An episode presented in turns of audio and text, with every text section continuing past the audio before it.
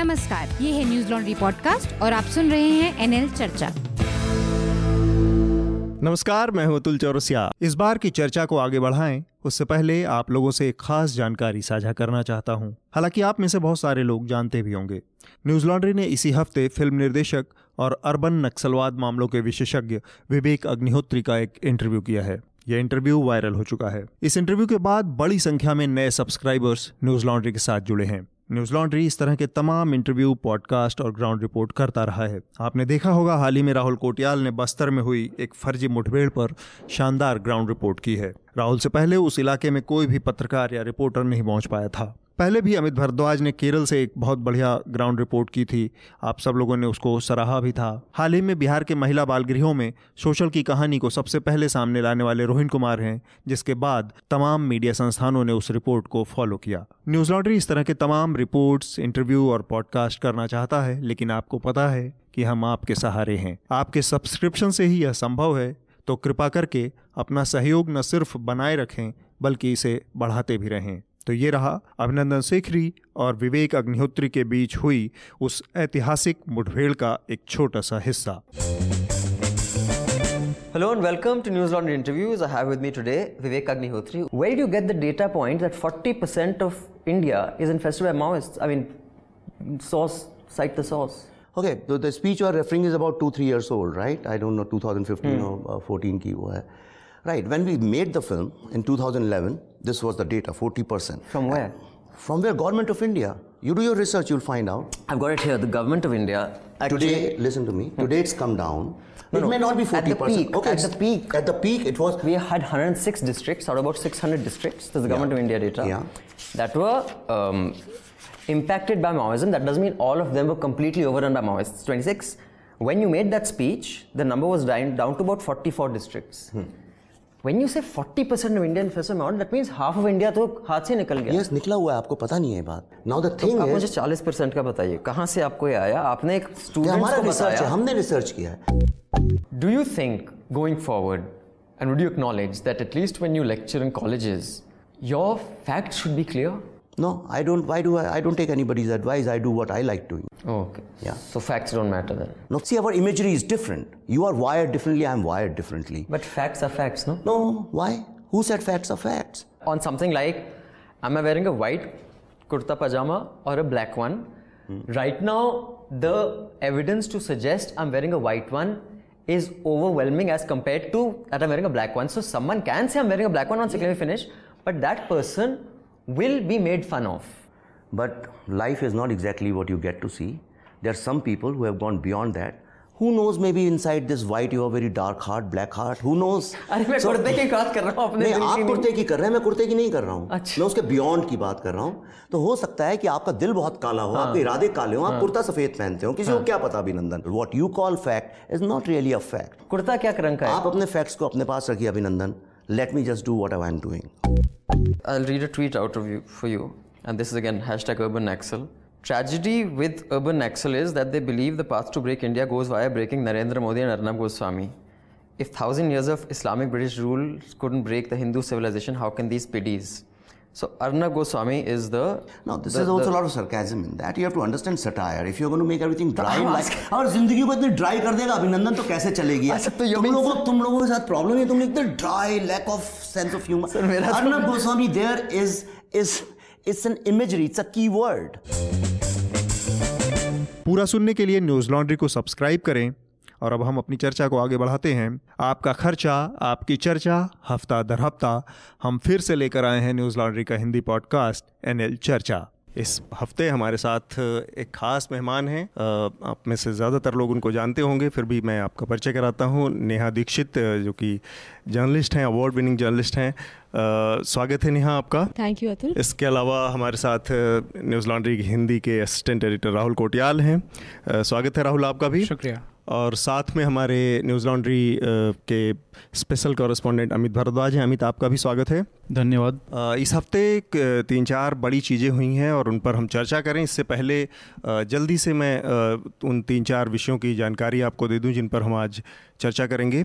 एक तो बड़ी चर्चा रही इस बार राहुल गांधी के एक बयान को लेकर, जिसमें उन्होंने दावा किया कि उन्नीस सौ चौरासी में जो सिख विरोधी दंगे हुए थे, उसमें कांग्रेस पार्टी का हाथ नहीं था। हालाँकि उन्होंने पूरी बात को इस कॉन्टेक्स्ट में कहा था कि कुछ लोग हो सकता है इन्वॉल्व रहे हों, पार्टी के स्तर पर इन्वॉल्वमेंट नहीं था। तो हम इसके बारे में थोड़ा बातचीत करेंगे। इसके अलावा सुब्रमण्यम स्वामी का एक बयान आया है, जिसके मुताबिक जो हमारा एक पड़ोसी देश है, मालदीव, वहाँ पर चुनाव होने हैं अगले तेईस सितंबर को और स्वामी का कहना है कि अगर उसमें किसी तरह की धाधली या गड़बड़ी होती है तो भारत सरकार को वहाँ पर हमला कर देना चाहिए। तो उसको लेकर काफ़ी बवाल हुआ और वहाँ के जो भारत के उच्चायुक्त हैं मालदीव में, उनको सम्मन किया वहाँ की सरकार ने। इसके अलावा पूरे देश में जो मानवाधिकार कार्यकर्ता और सामाजिक कार्यकर्ता हैं, उनके गिरफ्तारी का एक अभियान चला पिछले ही हफ़्ते, जिसमें पाँच लोगों की गिरफ्तारी हुई है। जिसमें गौतम नौलखा, सुधा भरद्वाज, अरुण फरेरा और वर्नन गंजोलवेस और स्टैन स्वामी और वरवर राव। तमाम लोगों को गिरफ़्तार किया गया, उनके खिलाफ एक गिरफ्तारी वारंट निकाल कर तो उसको लेकर बवाल हुआ और उसके बाद सुप्रीम कोर्ट ने इस मामले में हस्तक्षेप किया है, जिसके बाद से इन पाँचों लोगों को हाउस अरेस्ट यानी उनको घर में नज़रबंद करके रखा गया है। अगली सुनवाई 6 सितंबर को होगी। उस पर काफ़ी बवाल हुआ। इसके अलावा आम आदमी पार्टी के नेता हैं आतिशी। आतिशी का पूरा नाम पहले आतिशी मार लेना हुआ करता था, लेकिन उन्होंने अपना नाम अब बदल लिया है। तो ये जो नाम बदलने की कवायद है राजनीति में, इसके क्या क्या निहितार्थ हैं और क्या क्या इसके मकसद हो सकते हैं, इस पर भी हम बात करेंगे। तो बातचीत शुरू करें, उससे पहले एक छोटी सी घटना हुई है। कल समझ लोगों के नज़र में आई लेकिन उतनी चर्चा नहीं हुई तो नेहा आपने चूँकि उस मामले को कवर किया कि जो मेरठ में एक दलित युवक की हत्या से जुड़ा मामला था तो ये पूरा मामला क्या था और उसके बाद अब इसमें क्या डेवलपमेंट हो रहे हैं मेरठ में आ, अतुल कल क्या हुआ था कि एक दलित लीडर मेरठ में है जिनका नाम है सुशील गौतम डॉक्टर सुशील हम्म। गौतम उनके वो और उनके साथ उनके पाँच साथियों को कल पुलिस ने अरेस्ट किया मेरठ हम्म। ज़िले में बात ये थी कि जब अप्रैल एक में भारत बंद हुआ था तो बहुत सारे दलित युवकों ने पूरे देश में ये निकल के जो आ, आ, ये जो अटेम्प्ट था कोर्ट में कि जो S C S T act है प्रिवेंशन ऑफ़ ये आ, उसके बारे में और जो रिजर्वेशन है उसके बारे में उसको डाइल्यूट हम्म। करने की कोशिश करी गई थी उसके विरोध में जाके बहुत सारे दलित हम्म। पूरे ही देश भर में निकले थे हम्म। मेरठ में जब ये घटना हुई तो मेरठ में भी बहुत सारे लोग सुशील गौतम और बाकी बहुत सारे लोग आए थे उस उसके भारत बंद में करने के लिए और इस ये जो डाइल्यूशन है इसका हम्म। इसके इसको विरो, इसका विरोध करने, करने के लिए, के लिए हाँ। तो उसमें क्या हुआ था कि बहुत सारे दलित युवकों को अरेस्ट किया गया था उसमें एक गोलीबारी भी हुई थी मेरठ में और एक दलित युवक की मृत्यु हो गई थी उसका अच्छा। नाम रोहित था अच्छा तो आ, उसको लेके काफ़ी चर्चा हुई थी और कल आ, उसको लेके प्रोटेस्ट हो रही थी बहुत हम्म। सारे जगहों से मेरठ के जो रूरल एरियाज़ हैं गाँव से बहुत सारे लोग हम्म। निकल कर आए थे और उसका विरोध कर रहे थे तो आ, उसके चलते एक दलित महापंचायत होने वाली थी और सुशील गौतम और पाँच लोगों को उससे पहले उस प्रोटेस्ट के पहले उठा लिया गया अच्छा। मगर उसका एक कॉन्टेक्स्ट ये भी देखने की ज़रूरत है जैसे आपने बताया था कि पाँच और एक्टिविस्टों को दो दिन हम्म। पहले इस तरीके से सरकार का उन पर जो है वो हुआ अटैक हुआ उन लोगों को उठाया हम्म। गया।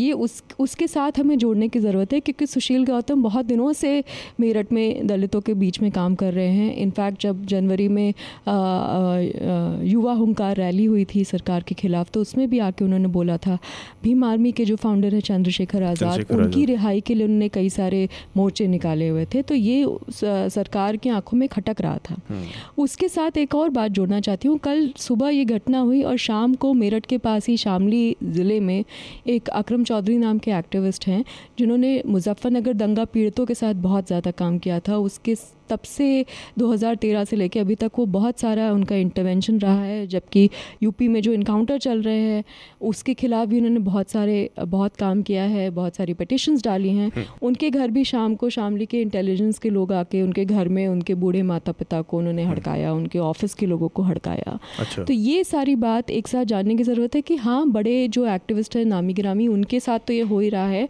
मगर छोटे छोटे पॉकेट्स में भी इस तरीके से हम्म। जो लोग इंटरवेंशन कर रहे हैं उनके साथ भी इस तरह की घटना हो रही है। ये जो घटना मेरठ की है उसमें छोटा सा कमेंट अमित आपसे भी मैं लेना चाहता कि हम लोगों ने देखा जो भीम आर्मी के जो संयोजक थे चंद्रशेखर आज़ाद उनको अभी तक जेल में रखा गया और कहीं ना कहीं ये जो सुनील गौतम के साथ मामला हुआ है ये लोगों की तमाम मांगों में एक मांग ये भी थी कि जो चंद्रशेखर आज़ाद हैं उनकी रिहाई हो और उनको जिस तरह से अभी नज़रबंद गिरफ़्तार करके रखा गया है उसको ख़त्म किया जाए।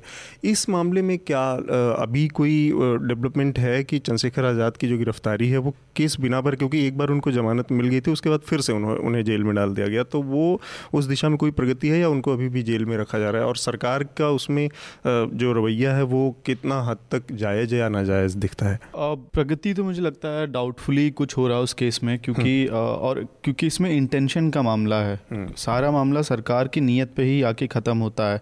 शबीरपुर की घटना के बाद जो कुछ भी हुआ, दलितों पे जिस तरह से हमले हुए थे, उसमें आप देखिए कितने अरेस्ट हुए ठाकुर, क्योंकि दो बिरादरी के बीच में हुआ था, दलित और ठाकुरों के बीच था तो ठाकुर समुदाय से कितने लोगों की, का अरेस्ट हुआ, लीगल कार्रवाई क्या है, उसकी जानकारी अब बिल्कुल ऑब्सक्योर हो चुकी है। दूसरे तरफ़ चंद्रशेखर रावण जो इस लड़ाई को आगे लेके जा रहे थे, उनको जेल में डाला गया, और जिस दिन इलाहाबाद हाईकोर्ट से उनको बेल मिली थी ये उनके एडवोकेट ने भी फ़ोन पे बताया था कि अगले दिन रिहाई थी, तभी बताया था कि लेकिन हमें डर है कि शायद कुछ हो सकता है।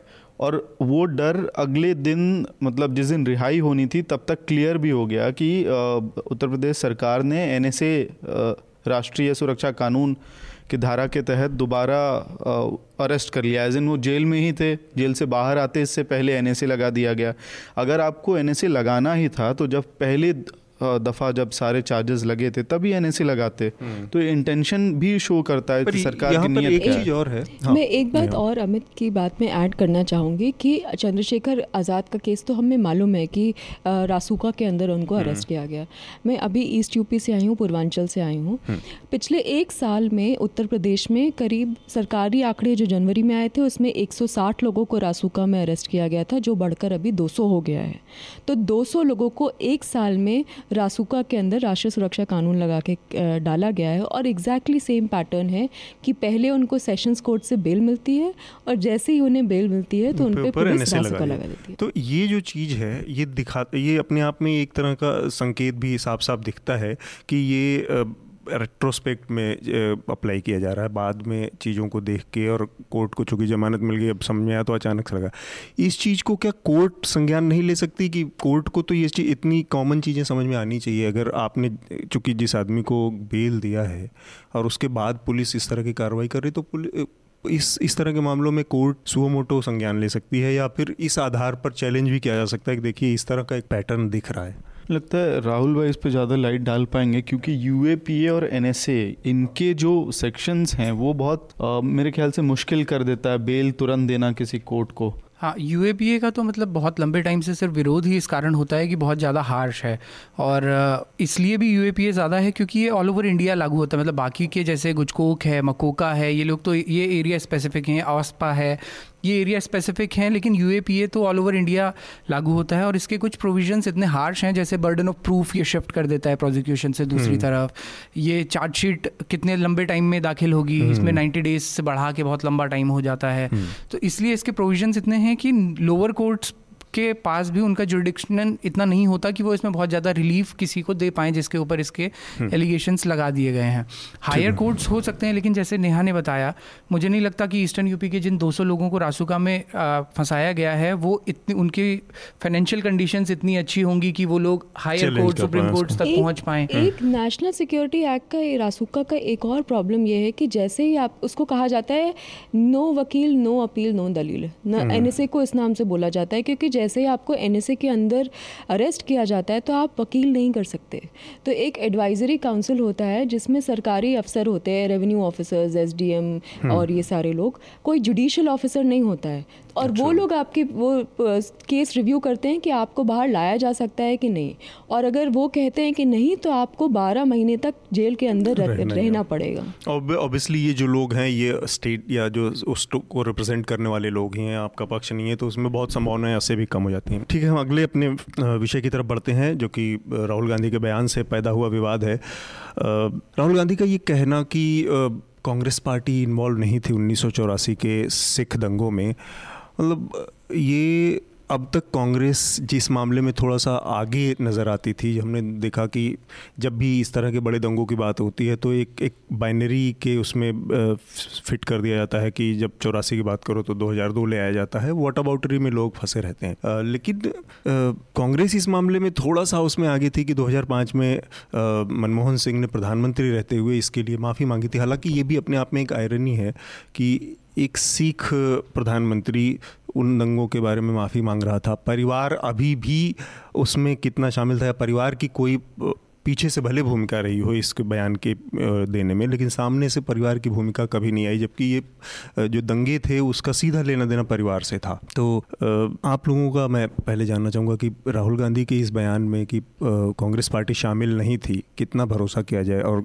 फिर राजनीति में जो जो काम भाजपा अपने हिसाब से करती है 2002 में वही काम अपने हिसाब से कांग्रेस पार्टी भी करती है। देखिए एक बात यह है कि अगर आप कहें कि पार्टी के तौर पर उसको एक मिनट के लिए भूल जाते हैं ठीक है?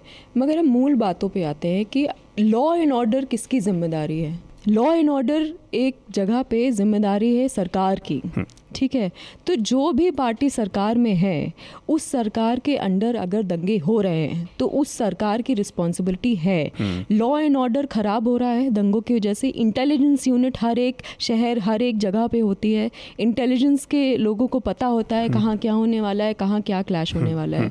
तो कोई भी पार्टी अगर सरकार में हो के उसकी सरकार के अंडर अगर दंगे हो रहे हैं तो उनकी रिस्पॉन्सिबिलिटी है। चाहे वो समाजवादी पार्टी मुजफ्फरनगर में हो चाहे वो बीजेपी गुजरात गुजरात में हो चाहे वो कांग्रेस का कांग्रेस का इन्वॉल्वमेंट हो एंटी सिख दंगों में। हम्म। तो ये बात कहना कि हमारा इन्वॉल्वमेंट नहीं है। हम्म। आप सरकार चला रहे हैं तो ये आपकी ज़िम्मेदारी है और आपको ओनरशिप लेनी पड़ेगी। पर इसमें एक और चीज़ थोड़ा सा एक्स्ट्रा मैं जोड़ना चाहूँगा कि जो मुजफ्फरनगर दंगे दंगों को किसी भी तरह से अलग या दो स्टैंडर्ड बनाने की, की नियत नहीं है लेकिन चौरासी के जो दंगे हैं वो मुजफ्फरनगर के दंगों में को के हिसाब से देखा जाए तो आप ये नहीं कह सकते कि उसमें सपा का काडर इन्वॉल्व था और वो सपा के कॉर्डर उससे प्रेरित होकर कर रहे थे। लेकिन चौरासी के जो दंगे थे, उसमें साफ़ तौर पर कांग्रेस पार्टी का पूरा ऊपर से लेके नीचे तक का सिस्टम इन्वॉल्व था। एक किताब है government organize carnage eighty four nineteen eighty four. वो किताब नहीं है बेसिकली वो किताब पूरा एक डॉक्यूमेंटेशन है उस पूरे टाइम के आ, मीडिया कवरेज की लोगों के बयानों की पीड़ितों के बयान की नेताओं के बयान की और अखबारों की कटिंग्स की उसमें और वो इस लिहाज से जाना मतलब उस किताब को पढ़ा जाए और उसमें पूरा सीरीज़ है उस टाइम के लोगों का। और वो इतने बड़े एविडेंस हैं उस किताब में कि जिसके बाद कोई ये मान मतलब कहता रहे, लेकिन कोर्ट में भी एडमिसिबल होने लायक एविडेंस उसमें दिए हुए हैं। और मुझे दर्शन कौर, वो महिला का अभी भी मतलब वो, क्योंकि हम सब लोग मेरे ख्याल से बाद उस पीढ़ी के हैं जिनको 84 का बहुत ज़्यादा किसी का इंटरेक्शन उस तरह का नहीं है ना। और इलाकों से भी हम ऐसे आए हुए हैं जहाँ पर कि वो उन दंगों का उतना प्रभाव नहीं था। हम लोग यूपी या उत्तराखंड या उसके मुकाबले जो लोग कानपुर या दिल्ली में उस समय थे, उन लोगों ने ज़्यादा नज़दीक से देखा है इन दंगों को और जिनकी हमारी उम्र भी उस हिसाब से उतनी नहीं हुई। तो वो जो किताब है, वो बताती है दर्शन कौर की जो कहानी है, उसके परिवार के बारह त्रिलोकपुरी में बारह लोगों को की हत्या कर दी गई सामने और मंच बना था जिस पर एच के एल भगत खड़े होकर बाकायदा नारे भड़काऊ लगा रहे थे। और उस महिला ने उस पूरे, उसका घटना देते हुए उसमें लोकल लोगों के नाम थे। बेदी, वो फलाना दूध वाला, ये लोग, वो। इन सब लोगों के जो लोकल वहाँ पे मौजूद थे और एक एक क्रिटिकल एविडेंस था, जिसमें कि कांग्रेसियों की इन्वॉल्वमेंट सामने आती थी, आ रही थी। और वो महिला आज तक न्याय नहीं पा सकी एच के एल भगत अपनी मौत मर के शांति से और ये केस ख़त्म हो गया। तो इन सब चीज़ों को, इतने तथ्यों को नज़रअंदाज करके राहुल गांधी अचानक से आज कह दें तो उसके लिहाज से मुझे लगता है कि राहुल, आपका और अमित, आप लोगों का क्या कि मतलब पार्टी के, को केवल बचाने की नीयत है या अपने ऊपर से किसी तरह के दब धब्बे को साइड कर देना है? जो नेहा ने जो बात बोली, मैं उससे पूरी तरह एग्री करता हूँ, लेकिन एक स्टेप और आगे मतलब जैसे नेहा ने बताया कि किस, जब भी कहीं कोई राइट होता है तो स्टेट में किसकी किस पार्टी की सरकार है, उनकी पूरी पूरी ज़िम्मेदारी बनती है वो। तो उससे तो कभी भी कोई पीछे नहीं हट सकता। लेकिन उससे एक स्टेप आगे की बात ये होती है कि स्टेट की तरफ़ से उस समय क्या कमांड दी जाती है अपने एग्जीक्यूटिव को? जो लोग पुलिस ऑफिसर्स हैं या जिनके ऊपर अल्टीमेट ज़िम्मेदारी है, उन तक क्या मैसेज जाता है? 2002 में हम इसीलिए 2002 में मोदी सरकार को इसीलिए टारगेट किया जाता है, बोला जाता है, क्योंकि उनकी तरफ़ से जो मैसेजेस थे, वो बहुत क्लियर थे और उन्होंने ही दंगों में बहुत रोल और जबकि अगर हम कंपेयर करें चौरासी और 2002 को तो 2002 में कन्विक्शन चौरासी की तुलना में बहुत ज़्यादा हुए हैं और बहुत बड़े लोगों तक को हुए हैं जो मिनिस्टर्स थे या ऐसे पावरफुल पोजीशंस पे भी थे। और चौरासी में जो दंगा हुआ, उसके बाद राजीव गांधी एक इस तरह का बयान जारी करते हैं कि बड़ा पेड़ गिरता है तो धरती हिलती है। उसके बाद भी मतलब ये क्लियर है कि मैसेज कहाँ से मतलब स्टेट से जो मैसेज गया, वो क्या था। उसके बाद अगर आज राहुल गांधी ये कहते हैं कि उसमें कोई भूमिका इनकी नहीं थी तो ये बहुत बचकाना है। मतलब इस राहुल गांधी को शायद प्रिपेयर्ड होना चाहिए इस तरह के सवालों के जवाब देने के लिए भी कि चौरासी का हाँ, मतलब सवाल बार बार 2018 में आप जब बात कर रहे हैं और आप के बरक से एक और पार्टी है जो कि बहुत ताकतवर है बहुत उसमें तो आपके पास बहुत ज़्यादा ऑप्शन नहीं है कि आप किसी भी तरह के चलते फिरते बयान दे के और आप हम्म। बच जाएँगे। अमित आपका क्या निष्कर्ष रहा? अच्छा इस बयान में दो चीज़ें हैं। एक तो कि हर बार भाजपा राहुल गांधी से या उसके जो छोटे दल हैं, वो चौरासी के दंगों पे सवाल पूछती आती है। तो एक फैक्ट तो यह है कि ही इज़ नॉट आंसरेबल उस दंगे के लिए उनसे जवाब नहीं मांगा सक, मांगा जा सकता है, वो रिस्पॉन्सिबल नहीं है। लेकिन जब वो अंतर्राष्ट्रीय मंचों पे जाते हैं और हेट के बारे में बात करते हैं, घृणा के बारे में बात करते हैं और कहते हैं कि भाई मैं, मैं प्यार बढ़ा रहा हूँ मैं प्यार बढ़ा रहा हूँ और उससे भी ज़्यादा वो बार बार इस बात को मैंने काफ़ी इम्प्रेस हुआ था मैं जो जर्मनी में उनका स्पीच था उसको सुन के। फिर मैंने और कई सारे स्पीच सुने। तो लगातार जहाँ भी वो मंचों पे जाते हैं अंतर्राष्ट्रीय मंचों पे वो बताते हैं कि मैं खुद विक्टिम रहा हूँ। इस तरह के वायलेंस का इस तरह की नफ़रत का मेरे पिता की हत्या हुई मेरे दादा की हत्या हुई तो मेरा पर्सनल लॉस है। लेकिन राहुल गांधी एक बार ये तो कम से कम कर सकते हैं, जब वो अपने आप को एक बड़े और नए नेता के तौर पे इस्टेब्लिश करने की कोशिश कर रहे हैं कि एक बार खुल के बात करें उन्नीस सौ चौरासी के बारे में। और खुल के कंडेम करें। जैसा कि आपने कहा कि भाई मनमोहन सिंह ने माफ़ी मांगी थी तो क्या दिक्कत है? अगर उतने लोगों की हत्या हुई एक फैक्ट है। सरकार आपकी थी, नेहा जैसे बता रही थी कि भाई केंद्र में उन्हीं की सरकार है तो आपकी ऐसी भी रिस्पॉन्सिबिलिटी बनती है। स्टेट के इन्वॉल्वमेंट पे सवाल है। और वो नेता चाहे सज्जन कुमार हों या जगदीश टाइटलर हों कमलनाथ अभी तक इतने पावरफुल पोजीशन में हैं जिन पे आरोप थे मध्य प्रदेश में आपने उनको इंचार्ज बना के भेजा है और तब जब वो हाशिए पे जा चुके थे उनको वापस लेके आए हैं आप तो एक बार बयान दे के इस बात को स्पष्ट कर देना चाहिए कि आप कंडेम करते हैं और एक आखिरी हाँ। चीज़ मैं जोड़ना चाहूँगा कि स्पीच में एक और चीज़ दिखती है कि वो जब भी उनसे इस चौरासी के दंगों पे सवाल पूछा जाता है तो बहुत घुमा फिरा के बात करते हैं कि मैं उनके साथ खड़ा हूँ उनके जस्टिस की लड़ाई में उनके साथ हूँ मैं खुद विक्टिम हूँ। इसके बजाय अगर डायरेक्ट बात करेंगे पॉइंट टू पॉइंट बात गलत करेंगे जी। ये गलत था और हमारी पार्टी की भूमिका उसमें ठीक नहीं थी। हम्म। गलत थी। इतना कहने ये कह के आप बात को खत्म कर सकते हो मुझे लगता है राहुल गांधी के लिए आसान भी है क्योंकि आज समीकरण बहुत बदल गए हैं कि हिंदू और सिख्स के बीच में कोई टेंशन आज नहीं है हम्म। तो उसके रिप्रिकॉशन का भी वैसा डर नहीं है जैसा कि बीजेपी को भी मतलब जो सबसे बड़ा सिख बहुल राज्य है वहाँ पर कांग्रेस की सरकार है हाँ। तो लोगों ने तो भुला दिया है। अब आपको बड़ा मन दिखाना है। एक बहुत छोटी सी बात बोलना चाहूँगी। जिस दिन जैसे राहुल गांधी जी ने मोदी जी को जाके गले लगाया था और कहा था हमें अमन और प्यार और ये सब चाहिए उस दिन मैं आजमगढ़ के एक छोटे से गाँव में थी। वहाँ पे आजमगढ़ में हम बहुत सारे जानते कि बहुत सारे डिटेंशन हुए हैं। बहुत सारे लड़कों को अरेस्ट किया है और अब उनका कोई पता नहीं है कहाँ हैं वो लोग कहाँ नहीं है। वहाँ के लोगों ने ये बोला और ये मेरी बात है, जो ज़मीन में इंसान क्या सोचता है वो बता रही हूँ कि उन्होंने बोला कि ये कहने से कि प्यार से रहेंगे और प्यार से अमन फैलता है, प्यार से अमन नहीं फैलता है, जस्टिस से अमन फैलता है, न्याय से अमन फैलता है। तो जैसे कि आपने बताया कि चौरासी में कन्विक्शंस उतने नहीं हुए हैं, जब तक आप न्याय नहीं देंगे इंसान को, तब तक लोगों में ये मैसेज नहीं पहुँचेगा कि आप ये हरकतें नहीं कर सकते हैं, और जब तक वो मैसेज नहीं पहुँचेगा, तब तक प्यार, अमन कुछ भी नहीं हो सकता। नहीं, और राहुल गांधी के मामले में जैसा अमित ने कहा कि उनके पास मौका था कि वो इस बार आगे निकल सकते थे और बड़ा मन दिखा सकते थे। राहुल गांधी और नरेंद्र मोदी या किसी भी नेता के बारे में जो अभी तक की एक कॉमन वो है, समस्या आती है, वो यही तो दिखती है कि नरेंद्र मोदी भी कभी भी अपने अंडर हुए इतने बड़े नरसंहार के लिए वो मन नहीं दिखा पाए, उतना बड़ा मन कि वो कहते कि हाँ ये गलत था या ये हमारी चूक थी, ये मेरी चूक थी व्यक्तिगत एक वहाँ के स्टेट हेड होने के नाते। वही गलतियाँ राहुल गांधी भी कर रहे हैं और उसके बाद फिर आप तमाम दुनिया भर की बड़ी बड़ी लफाजियाँ करते रहिए कि मैं प्यार और अमन फैलाने के लिए आया हूँ। वो डजेंट मैटर जब तक कि लोगों को न्याय नहीं सुरक्षित हो जाता। और इनफैक्ट राहुल गांधी के लिए ज़्यादा आसान है। उस वक्त नरेंद्र मोदी मुख्यमंत्री थे गुजरात के तो उनकी ज़िम्मेदारी बनती है। बनती है। राहुल गांधी की नहीं बनती है इसमें कह के वो आसानी से आगे बढ़ सकते हैं। एक और आदमी इसमें बहुत जिम्मेदार था और देखिए कि अब पॉलिटिक्स में आपकी जो कमियाँ हैं या जो मिसरीड्स हैं आपके, जो अंदर के, वो आपको बहुत, उसका पॉलिटिकल डिविडेंड बहुत बड़ा होता है। एक आदमी जो कि उस समय गृहमंत्री था पी वी नरसिम्हा राव वो बाद में देश का प्रधानमंत्री बना और उसके टाइम में ये इतना बड़ा नरसंहार हुआ। उसी के प्रधानमंत्री रहते हुए इस देश का सबसे बड़ा एक अध्याय लिखा गया जिसमें बाबरी मस्जिद टूटी। ये वो।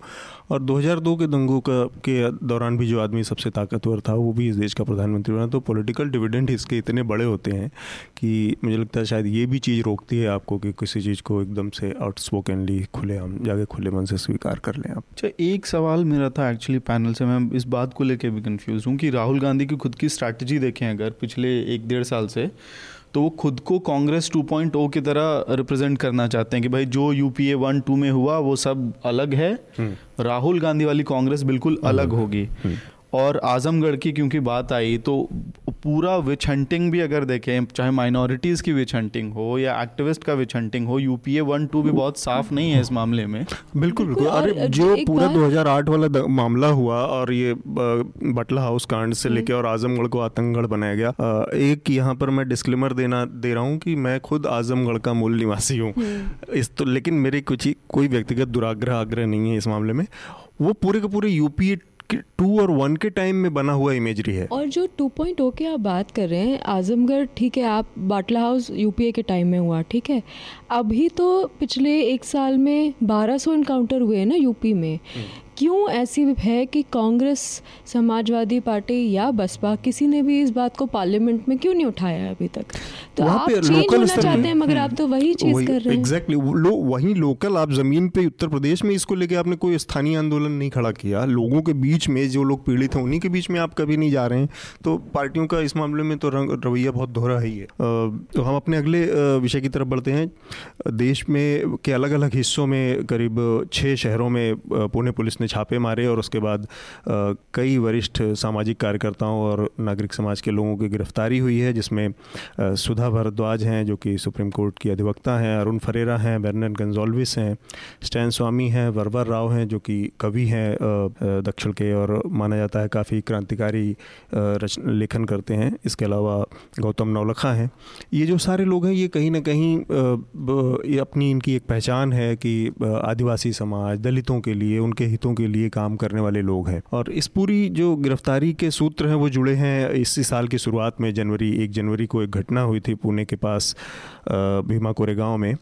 जहाँ पर दलितों का एक बड़ा उत्सव हर साल आयोजित होता है।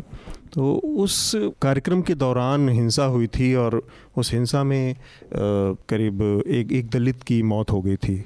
और जहाँ से ये सारी बात शुरू हुई और पुलिस ने बाद में इसमें कार्रवाई करते हुए पाँच लोगों को करीब, वकीलों और अधिवक्ताओं और सामाजिक कार्यकर्ताओं को गिरफ़्तार किया था जिनके ऊपर ये आरोप था कि ये अर्बन नक्सल नेटवर्क है और इन लोगों ने प्रधानमंत्री की हत्या की साजिश रची। यहाँ से सारी बात शुरू हुई थी और वो अब यहाँ पर इस कंक्लूज़न में आगे पहुँची है। तो मैं राहुल, आपसे जानना चाहूँगा कि इस पूरे मामले में जिस रूप से अब सामने जो ये मामला पूरा ले रहा है, क्योंकि रिमांड पिटीशन जो अब पुलिस ने दाखिल किया है वहाँ कोर्ट में सी कोर्ट में उसमें ना तो प्रधानमंत्री की हत्या का कहीं ज़िक्र है, ना कहीं भीमा कोरेगांव का ज़िक्र है। अब वो पूरी बात एकदम दूसरे उसमें चली गई है डोमेन में कि ये लोग अर्बन नक्सल नेटवर्क का हिस्सा हैं और उससे भी बड़ी बात इसमें ये एक चीज़ सामने आई, कही जा रही है कि ये एंटी फासिस्ट लोग हैं।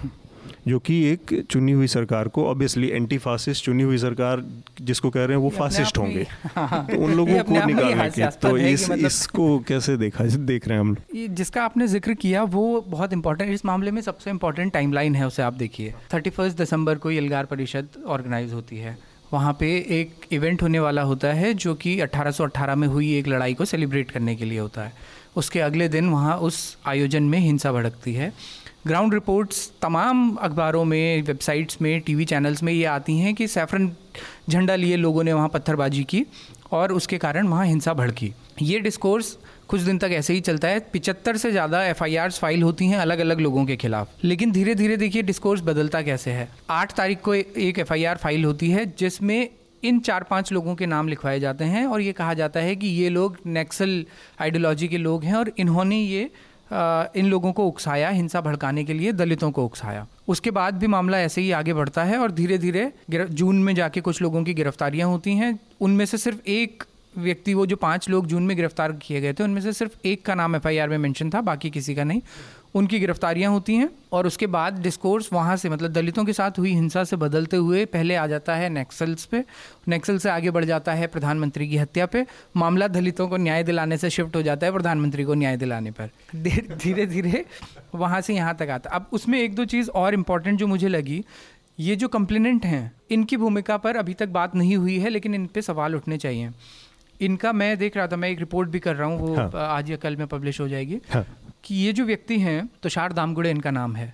ये पुणे के रहने वाले हैं जिनकी एफआईआर पे अब ये सारी डेवलपमेंट्स हो रहे हैं। इन्होंने आठ तारीख को ये एफआईआर की। अच्छा ये आठ क्या? आठ जनवरी को ये एफआईआर की। मतलब कि भीमा कोरेगांव घटना के एक हफ़्ते बाद। एक हफ़्ते बाद। और ये फेसबुक पे बड़े पॉपुलर हैं पंद्रह सोलह हज़ार लोग इनको फॉलो करते हैं और ये बहुत वोकल हैं वहाँ पे अपने कुछ कुछ चीज़ें लिखते रहते हैं। इनके पुराने पोस्ट अगर देखेंगे तो ये एंटी कम्युनिस्ट इनको कहा जा सकता है कि इनके सारे पोस्ट लगभग वैसे ही हैं जो लेफ़्ट आइडियोलॉजी को टारगेट करते हैं। उसके बाद इन्होंने ये थर्टी फ़र्स्ट की एफ़ आई आर में इन्होंने ये लिखवाया है कि इकतीस तारीख को जो यलगार परिषद हुई थी, उसमें मैं अपने कुछ दोस्तों के साथ पहुँचा था। वहाँ पर मैंने देखा कि ये तमाम लोग जिनके नाम एफ़ आई आर में इन्होंने लिखवाए हैं, ये लोग इस तरह की बातें कर रहे हैं। कुछ, उन्होंने कुछ कविता भी उसमें एफआईआर में लिखवाई है, जिस कविता में इस तरह की बातें कही गई हैं कि आंदोलन होना चाहिए, अगर आंदोलन नहीं होता तो शहर जल जाना चाहिए। इस तरह की कोई कविता की चार पाँच पंक्तियाँ उन्होंने उसमें लिखवाई हैं।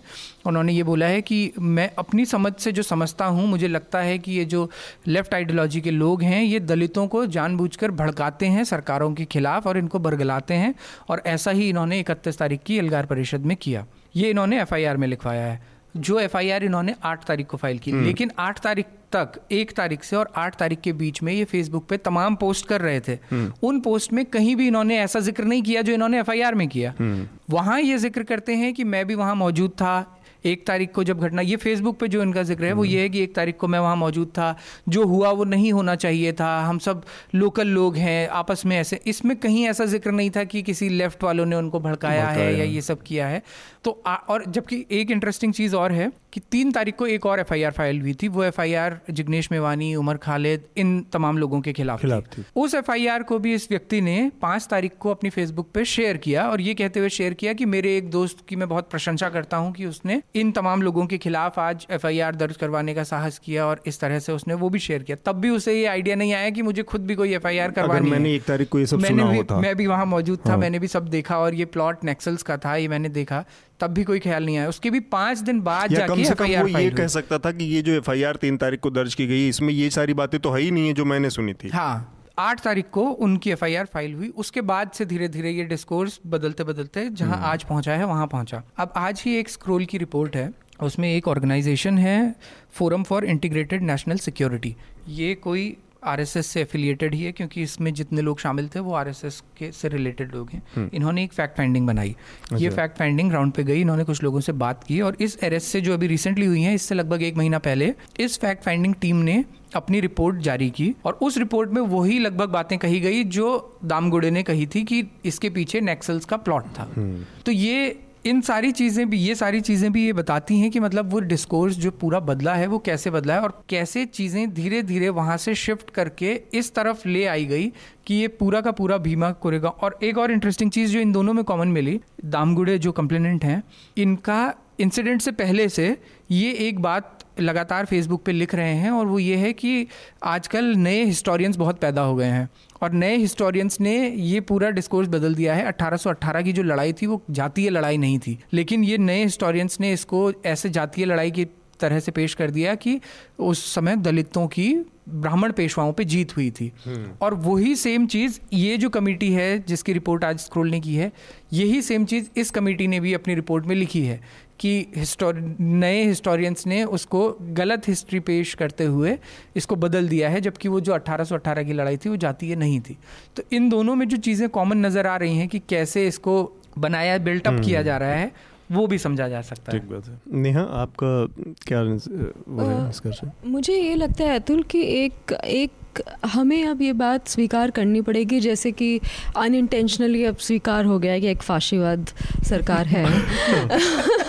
हमें ये भी अब स्वीकार करना पड़ेगा कि जो एक ब्राह्मणिकल एक मधुवादी जो सोच है वो इस सरकार की एक सोच है मनुवादी। तो जो भी लोग आप आदिवासियों के साथ या दलितों के साथ या कहीं पे मूवमेंट हो रहा है या या या, के साथ। या हाँ या वर्किंग क्लास मुसलमान हैं उन लोगों के साथ ये स्टेट इस तरीके का मनुवादी सोच उन्होंने पुलिस में डाल दिया है लोगों में डाल दिया है कि लोग बढ़ चढ़कर इस तरह के अत्याचार कर रहे हैं। एक बात राहुल ने सारी बातें बोल दी। एक बात और भी बोलना चाहूँगी, जो अर्बन नक्सल या ये सब चीज़ें हैं, आप देखिए, गौरी लंकेश की हत्या हुई पिछले साल। गौरी लंकेश ने बहुत सारा काम किया था, मगर उनका एक काम ये भी था कि वो जो माओइस्ट थे, उनको वो मेन स्ट्रीम में लेकर आई थी। ठीक है? तो उन्होंने अपने हिसाब से बहुत मेहनत करके जो लोगों ने हथियार उठाए थे या वो किसी एक बहुत ही रेडिकल आइडियोलॉजी से थे उनको उठा के वो मेन स्ट्रीम में लाई थी और उन्होंने बहुत इस तरीके के रिहेबिलिटेशन के काम किए थे। वो भी एक गौरी लंकेश के खिलाफ बात देखी जाती थी और उसके बाद उनकी हत्या हो गई। और उनको भी कहा जाता था और हम सब जानते हैं कि जब उनकी हत्या हुई तो बहुत लोगों ने बोला अरे अच्छा है नक्सल है मर गई अच्छा है माओइस्ट है मर गई है। यहाँ पे भी आप जैसे बता रहे थे कि जितने भी लोगों को अरेस्ट किया गया है क्योंकि वो आदिवासी एरिया में काम करते थे, जहाँ पे हम सारे तथ्य मौजूद हैं कि कितने सारे आदिवासियों को, कितने सारे लोगों को फेक चार्जेस लगा के टेरर जो है नक्सलवाद के चार्ज लगा के, कितने लोगों को पुलिस में, ने अरेस्ट किया है, डाला है? सालों साल लोग जेलों में सड़े हैं और उनके पास क्योंकि कोई ऐसी सुविधा, मुहैया नहीं थी कि वो जाके अपने लिए जस्टिस ले सके। तो ये एक्टिविस्ट ने जाके उनके लिए मदद करी। सुधा भारद्वाज एक ट्रेड यूनियनिस्ट भी हैं। वहाँ के बहुत सारे वर्कर्स के बीच में उन्होंने काम किया छत्तीसगढ़ में। गौतम नवलखा बहुत सारे लोग अच्छा ये एक और चीज़ बताता है कि ये वो लोग हैं जो मतलब ये जो काम कर रहे हैं, वो ऐसा काम है कि जो अल्टीमेटली इंडियन स्टेट के फेवर का काम है कि भाई जिस आदमी के साथ अन्याय हो रहा है या किसी भी तरह के, कि उसको लग नहीं रहा कि उसको न्याय मिलेगा, उसको न्याय के इस सिस्टम के तहत दिलाने का काम अगर कोई लोग कर रहे हैं तो वो एक्चुअली तो स्टेट का या उस मतलब सरकार के या जो जो नीयत है या जो उसका मैंडेट है उसमें योगदान ही कर रहे हैं। लेकिन क्योंकि पॉलिटिकल उनकी आइडियोलॉजी दूसरी है या पॉलिटिकली वो उनसे अलाइन नहीं है इसलिए उनको देशद्रोह देशद्रोह से मामला आगे बढ़ के अब नक्सलिज्म तक पहुँच गया है तो वहाँ पर ले जाया जा रहा है पूरी सोच को। अमित आपको क्या लगता है? मैं कोर्ट वाली बात पे आऊँगा वापस कि जो कोर्ट जो पुलिस ने दिया है। नहीं दिल्ली हाई कोर्ट में दिल्ली चल रहा था? क्योंकि मैं उस हियरिंग में था वहाँ पे तो बड़ा इंटरेस्टिंग वो तीन घंटे का जो आर्ग्यूमेंट हुआ है फाइनल डे में वो बहुत इंटरेस्टिंग था। कि अमन लेखी एएसजी लगातार स्टेट को रिप्रेजेंट कर रहे थे। और इंपॉर्टेंट फैक्ट यह है कि महाराष्ट्र स्टेट के जो एडवोकेट थे, उन्होंने पहले 10-15 मिनट जब आर्ग्यू किया था तो लगा कि मामला बहुत खराब हो चुका है इनके लिए अब। फिर अमन लेके आए तो बड़ा सब कुछ ठीक हुआ। आर्ग्यूमेंट चला और argument S Muralidhar justice S Muralidhar और अमन लेखी के बीच ही हो रहा था। डिफेंडेंट की तरफ़ से बहुत कम आर्ग्यूमेंट्स हुए थे। उसमें दो तीन जगह जब अमन लेखी ने कहने की कोशिश की कि the arrested person is actually an accused तो तुरंत इंटरप्शन आया जज की तरफ़ से that he is actually not an accused ये एम्फेसिस जो है कि केस आप जिसको अक्यूज बोलना चाह रहे हैं, फिर जज ने पूछना शुरू किया एफआईआर में नाम है? नहीं है. और किस दस्तावेज़ में नाम है? तो जिन लोगों को अरेस्ट किया था, ये जवाब था स्टेट का कि जिनको हमने अरेस्ट किया, उनसे कहीं ना कहीं ये लोग को रिलेटेड हैं इंटर रिलेटेड हैं। फिर पूछा गया कि कहाँ नाम है तो केस डायरी में केस डायरी आपने कोर्ट को दिखाई, नहीं दिखाई। और सारे, किस तरह से रिमांड्स लिए गए थे, ये भी बड़ा इंपॉर्टेंट मामला है कि स्टेट की नीयत और किस तरह से सिस्टम काम करता है कि जज ने सीधा पूछा कि आप होमवर्क करके आए कि नहीं आए। आप एक महाराष्ट्र पुलिस हैं आपको अरेस्ट करना है किसी और स्टेट में आदमी को जाके आप मराठी में कागज़ लाते हैं? और इस पे और भी एक इंटरेस्टिंग चीज़ हुई मतलब जो सीजीएम जिन्होंने की ट्रांजिट रिमांड पास किया यहाँ पे सुधा भारद्वाज वाले मामले में उसमें हाईकोर्ट ने उस पर भी वो सीजीएम को भी लताड़ा है कि आपने पूरा पढ़ लिया। आपके समझ में आ गई ये सारे के सारे डॉक्यूमेंट ये लोग मराठी में लेके आए थे आपने ट्रांजिट रिमांड को तुरंत ही उसको पास कर दिया। आपके पूरा समझा कि ये इसलिए मैं कह रहा हूँ कि हम लोग तीन दिन से पिछले बैठ के वो सारे मराठी डॉक्यूमेंट्स को खंगाल रहे तब जाके ये चीज़ें हमें मिल ही नहीं पा रहे कायदे के लोग। ये कोई वो टर्मिनोलॉजी को जो मराठी में लिखी है उसको साफ़ साफ़ समझ पाए तब तो हमें समझ में आया कि इसमें क्या क्या खामियाँ हैं या कितनी अच्छाइयाँ हैं। और सीजीएम ने बिना इन सारी सारी चीज़ों को कंसिडर किए ही ट्रांजिट रिमांड को पास कर दिया। तो यही बात दिल्ली हाईकोर्ट में भी हुई कि जज ने मतलब बेसिकली अब हाई कोर्ट में मामला जाता है तो थोड़ा कन्वीनियंट रहा जो लोग अरेस्ट हुए उनके लिए कि जज स्टेट काउंसिल को कह रहा है कि आप बताइए कैसे रिमांड हम्म। मिला कि एक ही सिर्फ़ अरेस्ट वारंट हिंदी में था तो ये तो पॉसिबल नहीं होगा कि आपने आठ मिनट में पढ़ के बता दिया एक हमारे मित्र हैं वहाँ पे पुणे में उन्होंने भी एक अच्छी चीज़ वहाँ पर भी बताई कि किस तरह से जो उन्होंने नया डॉक्यूमेंट पेश किया है उसमें जो साजिशों वाले तो वरबर राव की तरफ़ से एक डॉक्यूमेंट उसमें लेटर उनका उसमें कोर्ट में लगाया गया, जो कि क्लिष्ट हिंदी में संस्कृत निष्ठ हिंदी में लिखा हुआ वो आदमी जो कि कायदे से हिंदी बोल नहीं सकता, उसका लेटर जो है वो सूर्य मतलब निराला और सूर्यकांत त्रिपाठी निराला जैसे बड़े बड़े साहित्यकारों को मात देने वाली हिंदी में लिखा हुआ है। मगर एक बात ये भी है अतुल कि हम ये सारे जो तथ्य हैं इन सब की हम बात कर रहे हैं। हम्म। मगर अनफॉर्चुनेटली एक ऐसा वक्त आ गया है जहाँ पे ये जो तथ्य आप तथ्यों की बातें नहीं हो रही हैं। हम्म, हाँ। यहाँ पे सिर्फ़ बड़े बड़े स्टेटमेंट जारी कर दे रहे हैं मैं बस वो तो इस चीज़ को एग्जैक्टली exactly जो नेहा कह रही इसको अभी कल ही परसों विवेक अग्निहोत्री ने वैलिडेट किया फैक्ट्स और नॉट फैक्ट्स मतलब न्यूज़ लॉन्ड्री के शुक्रगुजार बहुत सारे लोग हैं कि उन्होंने उनको आउट कर दिया कि तथ्यों की कोई वैल्यू नहीं है कोई वैल्यू नहीं है। तथ्यों का कोई वो नहीं है और वो पुराने दिनों की बातें फैक्ट्स आर सेकर्ड लेकिन इसमें मीडिया का भी बहुत बड़ा रोल है ना कि मतलब हम्म। ये पाँच लोग जब अरेस्ट हुए तो urban Naxal plot to kill PM ये शब्द मीडिया के एक हिस्से ने इसको उसके पास कुछ भी नहीं था और यहाँ पे मैं बत, नाम लेके दो तीन लोगों को कहना चाहिए कि सुधीर चौधरी सुधीर चौधरी का पूरा कार्यक्रम ये इसी पर था कि कैसे एक न, अर्बन नक्सल का नेटवर्क है जो प्रधानमंत्री की हत्या की साजिश में लिप्त था? कुछ नहीं। मतलब उस आदमी के पास अभी करंट पुलिस का क्या स्टैंड है ये भी नहीं पता है और वो प्राइम मिनिस्टर की हत्या की साजिश को अपने चैनल पे चला दिया और उसकी रेटिंग नंबर दो नंबर एक की है उस चैनल की करोड़ों लोग उसको देख देखते हैं और आँख बंद करके भरोसा हिंदी के कई अखबारों में ये हेडलाइन थी कि प्रधानमंत्री की हत्या की साजिश में पाँच लोग गिरफ़्तार। अच्छा कोर्ट में मतलब कि भीमा कोरे गाँव वाले मामले में भी अक्यूज जज बोलने के लिए अलाउ नहीं कर रहा है और आप टीवी चैनल पे प्लॉट टू किल पीएम तक पहुँचा दिया है आपने। मतलब एक घटना जो वायलेंस का है उसमें भी अक्यूज नहीं हो सकते हैं लोग और कहाँ तक ले जा रहे हैं? इस तरह के मामलों में ना एक चीज़ ये भी है कि जब भी नक्सलवाद माओवाद इस तरह के आरोप पुलिस लगाती है तो अखबार उसमें जो रोल प्ले करते हैं ना वो एक बहुत अलग मैसेज दे देते हैं। कोर्ट से छूट जाएगा लेकिन हमें पता है कि हमारी यहाँ जो लीगल प्रोसेस है वो कितना बल्कि है उसमें कई साल का समय लग जाता है जब तक एक्विटल किसी का होता है। लेकिन इस दौरान पुलिस को स्टेट को इन लोगों को हैरास करने का इतना लंबा टाइम मिल जाता है कि किसी भी बात में उठा लेंगे कभी भी घर पे जाके रेड कर हम्म। देंगे। वरवरा राव के बारे में देखिए सबको पता है कि वो नेक्सल सिंपथाइजर हैं। हम्म। वो खुद एक्सेप्ट करते हैं हर किसी को पता है लेकिन नेक्सल सिंपथाइजर होना कानून के किसी भी प्रोविज़न में अपराध नहीं है। वो बहुत क्लियर है। लेकिन ये इस तरह के आरोप जब उन पर लगा देते हैं और उनके घर में बार बार जाके रेड होने लगती है कभी भी अरेस्ट कर लिया जाता है कोर्ट से वो छूटेंगे छः साल बाद कोर्ट हम्म। मानेगा कि हाँ इनके ऊपर कोई एलिगेशन नहीं है। लेकिन ये पूरा जो दौर है और जो मैसेज लोगों के बीच में चला गया है कि ये नक्सली हैं या अर्बन नक्सल जो नया हाँ, शब्द मतलब बना दिया गया ये सीधे सीधे जो जो मेन स्ट्रीम की जो सोच है उसके हिसाब से ये लोग देश के देशद्रोही टाइप लोग हैं। अब चूँकि देशद्रोही बहुत घिस चुका शब्द है तो उनको नया एक टर्मिनोलॉजी मिल गई है अर्बन नक्सल क्योंकि देशद्रोही अब उतना इम्पैक्ट पैदा नहीं करता जितना पहले करता था। आज से पचास साल बाद मुझे नहीं पता हम लोग रहेंगे या नहीं रहेंगे मगर मैं उस दिन का इंतज़ार करूँगी जब हिंदुत्व सिंपथाइज़र भी एक प्रॉब्लम हो जाए लोगों के लिए एक ऐसा ऐसा टर्म बन जाए पता हम्म। नहीं वो होगा कि नहीं होगा। ठीक बात। चलिए हम अपने अगले विषय की तरफ़ बढ़ते हैं। अगले आखिरी जो हमारा आज की चर्चा है आम आदमी पार्टी के नेता हैं आतिशी मारलेना। हालाँकि अब उन्होंने अपने नाम के अंत से ये मारलेना जो उनका उपनाम है उसको हटा दिया है।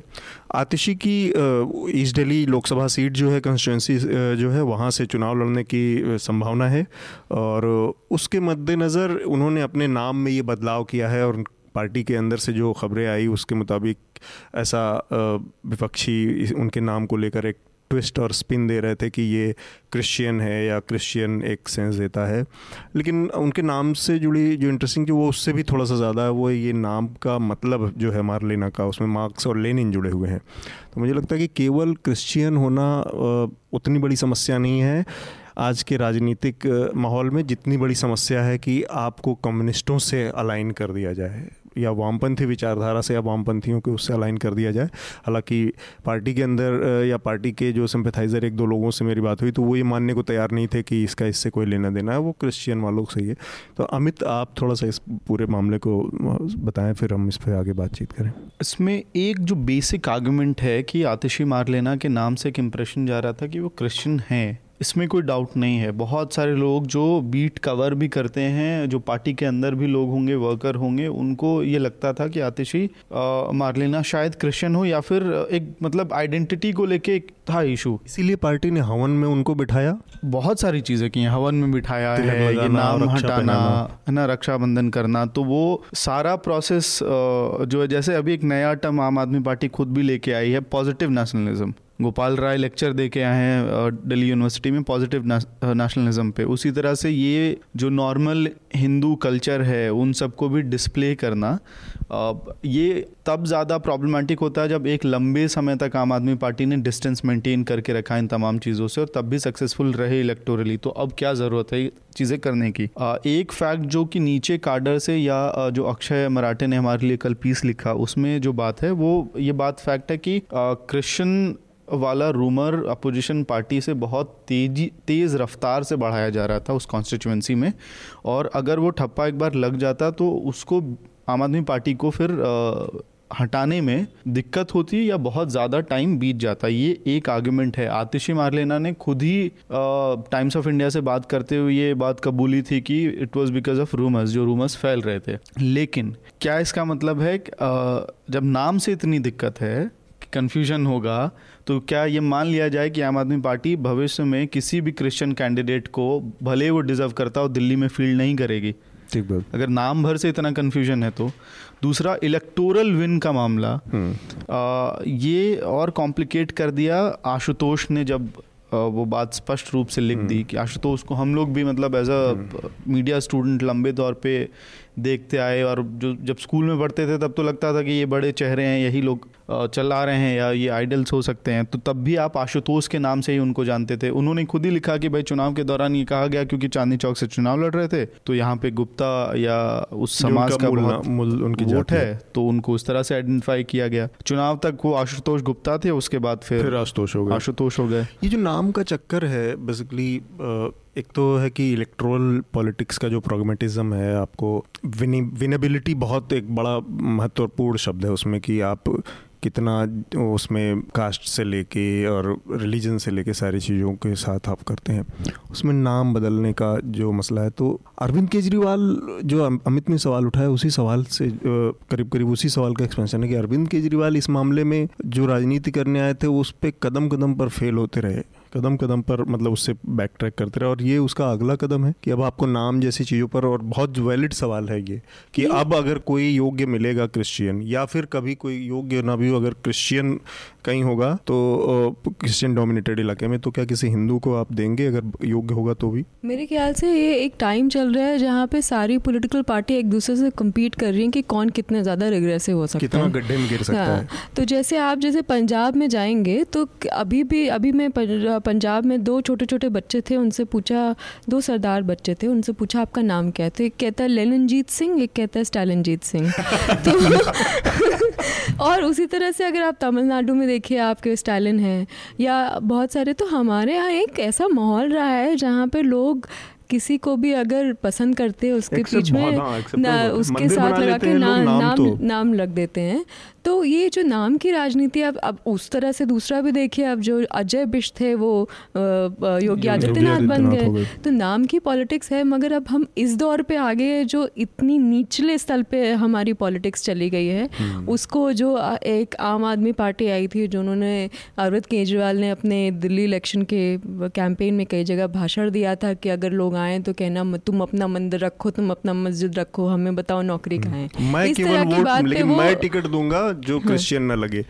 हाँ और अब वो इस इस स्तर पे आ गए हैं तो मेरे को लगता है ये जो कंपटीशन चल रहा है पता नहीं है कब खत्म होगा जल्दी होना चाहिए। राहुल आपका क्या निष्कर्ष रहा इस मामले में? मुझे इस मामले में मेरा पर्सनल ऑब्जर्वेशन जो था वो अरविंद केजरीवाल को लेके बहुत पहले इसलिए क्लियर हो गया था क्योंकि अरविंद केजरीवाल जब तक 2010-11 जब वो आरटीआई एक्टिविस्ट हुआ करते थे उस दौरान के मैंने उनके कुछ इंटरव्यूज़ देखे थे तो वो बहुत क्लियर थे कि वो एथीस्ट हैं उनका भगवान में कोई विश्वास नहीं था ये बात उन्होंने ऑन कैमरा कई बार बोली थी लेकिन जब वो इलेक्टोरल पॉलिटिक्स में आए तो उसके बाद के इंटरव्यूज़ में जब वो बोलने लगे थे कि आगे भगवान की इच्छा हम उन्हें हम उन्हीं पर छोड़ते हैं तो वो वहीं से क्लियर हो गया था कि अब ये लोगों को साधने के लिए चीज़ों से समझौते करने ये भी उसी समझौते है, का एक हाँ। एक्सटेंशन है अरविंद केजरीवाल की पूरी पॉलिटिक्स से जुड़ा एक बहुत क्लासिक वो है जो कि मुझे लगता है कि उसी समय जो अरविंद केजरीवाल से व्यक्तिगत, पॉलिटिक्स से तो नहीं कहूँगा क्योंकि पॉलिटिक्स से क्या मोहभंग, कुछ अच्छी, कुछ बुरी चीज़ें हर पॉलिटिक्स में होती है, लेकिन अरविंद केजरीवाल से व्यक्तिगत मोहभंग जो हुआ, जब ये 2014 का इलेक्शन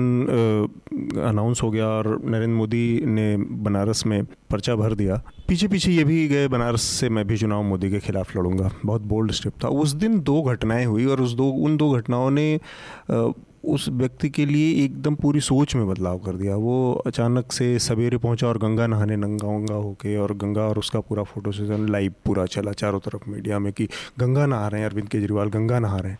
गंगा नहाने का तो गंगा नहाने कौन जाता है? वो जनेऊधारी आदमी जाता है गंगा नहा के अपना पाप धुलने, जिसने जीवन में पाप किए हो जाए गंगा नहाए, चाहे भले गंगा सड़ी हो, गंगा मतलब पीना तो बहुत दूर की बात है, उसको हाथ में लेना भी आजकल लोग गवारा नहीं समझते उस पानी से। लेकिन अरविंद केजरीवाल ने गंगा नहाया उस दिन। सुबह। शाम को तेलियाबाग के मैदान में उनकी जनसभा हुई। तेलियाबाग के ठीक पीछे वो पूरा दाल मंडी और वो इलाका है जो कि मुस्लिम बहुल बनारस का एक इलाका है। भाषण शुरू हुआ पंद्रह मिनट द, दस मिनट हुआ होगा बीच में अचानक से अजान होने लगी। तो उन्होंने एकदम से सब कुछ सबको खड़ा कर दिया। दक्षा में जैसे संघ वाले खड़े होते हैं ना कि संघ दक्षा टाइप वो अलर्ट मुद्रा में सब खड़े हो गए कि अब हम कुछ नहीं करेंगे अब अजान का वेट करेंगे। दस मिनट तक अजान चलती रही इसके बाद अब हम अपना काम। तो इस तरह से अचानक से जो पॉलिटिक्स में राजनीति नहीं है और मतलब राजनीति में धर्म नहीं धर्म नहीं करके और धर्म का हर शटल तरीके से इस्तेमाल करने की वाली जो प्रवृत्ति है, वो उसी का विस्तार अरविंद केजरीवाल की अब तक की राजनीति में बहुत बुरी तरह से दिखता है, जब वो राज्यसभा का टिकट देने का मामला हो या इस तरह के मामले हों। ऐसे दो रिबटल है ये इस घटना को लेके कि एक जो गंगा नहाने वाला मामला है, मुझे पूरा यकीन है कि पार्टी के अंदर ही कोई एक स्पेसिफिक आदमी है जिनका दिमाग होगा ये क्योंकि इलेक्टोरली देखें तो बहुत किलर शॉट था वो कि आपको मोदी के वहाँ अगर मोदी वहाँ से चुनाव लड़ रहे हैं तो कवरेज मोदी को मिलेगा। आपने ये काम करके आज तक वो फ़ोटो भले ही ट्रोल करने के लिए अरविंद केजरीवाल को इस्तेमाल होता वो होता है। तो एक शॉट में आप पूरे नेशनल मीडिया के कवरेज में आ गए। नहीं नहीं उस पर्टिकुलर दिन पे ऐसा थोड़ी नहीं था कि अरविंद केजरीवाल और मोदी साथ साथ कुछ कर रहे थे। इस वक्त ये मतलब 2019 के चुनाव छः सात हाँ। महीने में होने वाले हैं। हम्म। अब मुझे और और चीज़ों का नहीं पता। मुझे ये पता है कि उन्होंने आपकी सरकार ने दिल्ली में सरकारी स्कूलों में काम किया है। हम्म। मोहल्ला क्लिनिक भी उन्होंने चलाने की कोशिश करी है। नहीं चली है चली है मुझे नहीं पता मगर कोशिश करी हम्म, है तो वो मूल सवालों पे काम कर रहे थे। तो हाँ। अचानक से ये फिर उन्होंने सब सब चीज़ पे पानी फेरने का काम क्यों किया है इस तरह की हरकत किलर शॉट हो सकता है ये और पॉलिटिकल मूव हो सकता है। मेरा ये कहना है कि व्यक्तिगत रूप से आदमी के चरित्र में क्या है, आदमी के मन में क्या चल रहा है, इसकी जब मिलती है कि धारणा जो है, इसका जो अंश मिलता है या संकेत मिलता है, मैं उसकी बात कर रहा था। हो सकता है पॉलिटिकली उसका डिविडेंड बहुत भारी मिला हो उन्हें, है ना? और ढाई लाख वोट पहली बार किसी शहर में जाके पा जाना, अरविंद केजरीवाल ज़िंदगी में पहली बार बनारस गए होंगे, लेकिन ढाई लाख वोट पा जाना तो उनकी सफलता को दिखाता है। लेकिन ओवरऑल एक नेता के रूप में, एक पर्सपेक्टिव विजन वाले लीडरशिप के तौर पे आपको दुनिया, हिंदुस्तान देख रहा है। उस लेता के तौर पे आपके अंदर की जो जो क्षुद्रताएँ हैं या कमियाँ हैं, उसको भी ये सारी चीज़ें कहीं ना कहीं सामने लाती हैं। तो अजान वाली बात फिर उस पर भी मैं बोलना चाहूँ मतलब आम आदमी पार्टी का ये कल्चर का एक इंटीग्रल पार्ट है क्योंकि कई सारे जगहों पे क्योंकि उस समय बाद ये कल्चर आम आदमी हो पार्टी सकता है कि उसके बाद हाँ, हो गया हो। आदमी आम आदमी हाँ। पार्टी की चूँकि उस समय स्थापना ही हुई थी तो उसके बाद अब चूँकि सबसे टॉप लीडर ने ही ये काम कर दिया है तो उसके बाद वो कल्चर का हिस्सा बन गया हो आपके। लेकिन वो पहली टाइम का मामला है तो मतलब ये दो दो कंट्रास्ट आपके जीवन के पहले मतलब आपके व्यक्तित्व के एक घंटे चार घंटे के अंतर पे दिखते हैं। इसकी तरफ़ मेरा इशारा था। बाकी पॉलिटिक्स में लोग क्या क्या नहीं करते? राहुल गांधी भी तो मंदिर मंदिर घूम ही रहे हैं। प्रधानमंत्री इस देश का बना और वो जाके महामस्तका हिस्से करवा रहा है दशा समेत घाट पे ये सब भी तो पहली ही बार हो रहा राहुल गांधी भी शिव भक्त हो गए हाँ। नरेंद्र मोदी तो थे तो जनेऊधारी भी हो गए। हम्म। और जनेऊधारी होते होते उन्होंने कुर्ते के ऊपर जनेऊ पहन लिया। गजब आदमी। तो अब चूँकि हमारे अपनी चर्चा के अंतिम उस पर हैं उससे पहले हम अपना रिकमेंडेशन का जो राउंड है वो पूरा कर लेते हैं। अमित आपका रिकमेंडेशन इस हफ़्ते क्या होगा? ये रिकमेंड मैं पहले भी कर चुका हूँ लेकिन हाँ। दोबारा क्योंकि अभी माहौल वैसा ही है एक लेजीनेस वाला जो मामला है ना कि वो काम नहीं करने की जो प्रवृत्ति की मैं पुराना वाला ही फिर से कर दूँगा उसमें पता लगा गाली पड़ रही है पूरी जो उसको कि ये क्या है यार ये हमेशा एक ही रिकमेंड हो गया। अब लगा मुझे कि ज़रूरी है इस माहौल में कोर्ट एक मराठी मूवी है। हाँ। ये जो पूरे अरेस्ट चल रहे हैं उसके कॉन्टेक्स्ट में मूवी देखिए तो थोड़ा और कुछ क्लैरिटी होगी कि क्या चल रहा है। राहुल आपका रिकमेंडेशन मेरा रिकमेंडेशन नक्सल पे ही इस समय सारी डिबेट है तो दो किताबें जो सबसे ज़्यादा पढ़ी जाती हैं राहुल पंडिता और अरुंधति रॉय की। राहुल पंडिता की हेलो बस्तर और अरुंधति रॉय की वॉकिंग विद द कॉमरेड्स तो मैं रिकमेंड करूँगा कि वो पढ़ें लोग।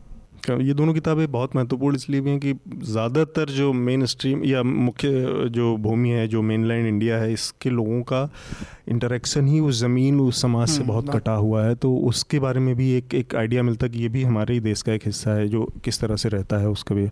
नेहा आपका रिकमेंडेशन मेरा रिकमेंडेशन जैसे कि बताया अमित ने मेरा रिकमेंडेशन है एक मराठी फ़िल्म है जिसका नाम है फैंड्री जो नागराज मंजुल जिन्होंने सायराट बनाई थी उन्होंने उससे पहले फ़िल्म बनाई थी फैनरी जो एक दलित टीनेज लड़के जो गाँव में रहता है उसकी ज़िंदगी के बारे में। बहुत ही मूविंग फ़िल्म है और बहुत सारी चीज़ें जो हम अपनी रोज़मर्रा ज़िंदगी में नोटिस नहीं करते हैं कास्ट को लेकर वो दर्शाता है। तो तीन घंटे की फ़िल्म है ज़रूर देखें।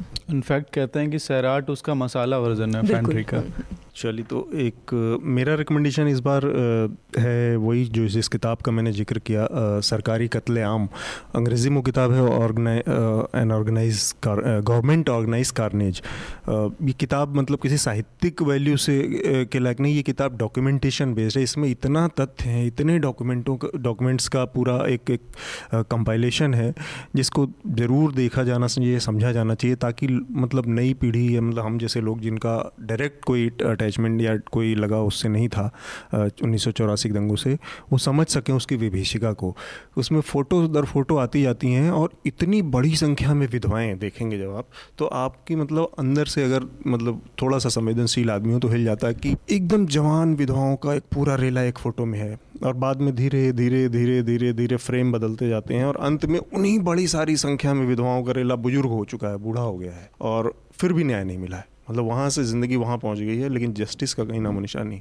तो उस लिहाज से उस किताब को देखना चाहिए और डॉक्यूमेंट के तौर पर इसके साथ ही हम अपनी आज की चर्चा को यहाँ रोकेंगे। उससे पहले आप लोगों से अपील वही हमारी होगी कि न्यूज़ लॉन्ड्री को सहयोग करें, न्यूज़ लॉन्ड्री को सब्सक्राइब करें या फिर किसी ऐसे संस्थान को सब्सक्राइब करें जिसको आप पसंद करते हैं, क्योंकि आपके समर्थन से और आपके सहयोग से जो मीडिया खड़ा होगा, वो आपकी बात करेगा। किसी भी तरह के कॉरपोरेट और पॉलिटिक्स के दबाव से मुक्त रहेगा। सब्सक्राइब करने का तरीका बहुत आसान है। हमारे होम पेज पर जाएँ, न्यूज़ लॉन्ड्री डॉट कॉम पर वहाँ पर टॉप पे ही सबसे एकदम ऊपर आपको सब्सक्राइब करने का एक लाल बड़ा सा बटन दिखेगा उसको क्लिक करें और उसके बाद जो इंस्ट्रक्शंस आते हैं फॉलो करें बहुत आसान है तीन चार प्रोसेस में ये सब्सक्रिप्शन की प्रक्रिया पूरी हो जाती है। और इसके अलावा आपके जो सहयोग हैं वो तीन चार तरीके से हो सकते हैं। ढाई सौ रुपये हज़ार रुपये तीन महीने छः महीने इस तरह के कई सारे ऑप्शन हैं तो आप कोई भी उसमें से अपना चूज़ कर सकते हैं।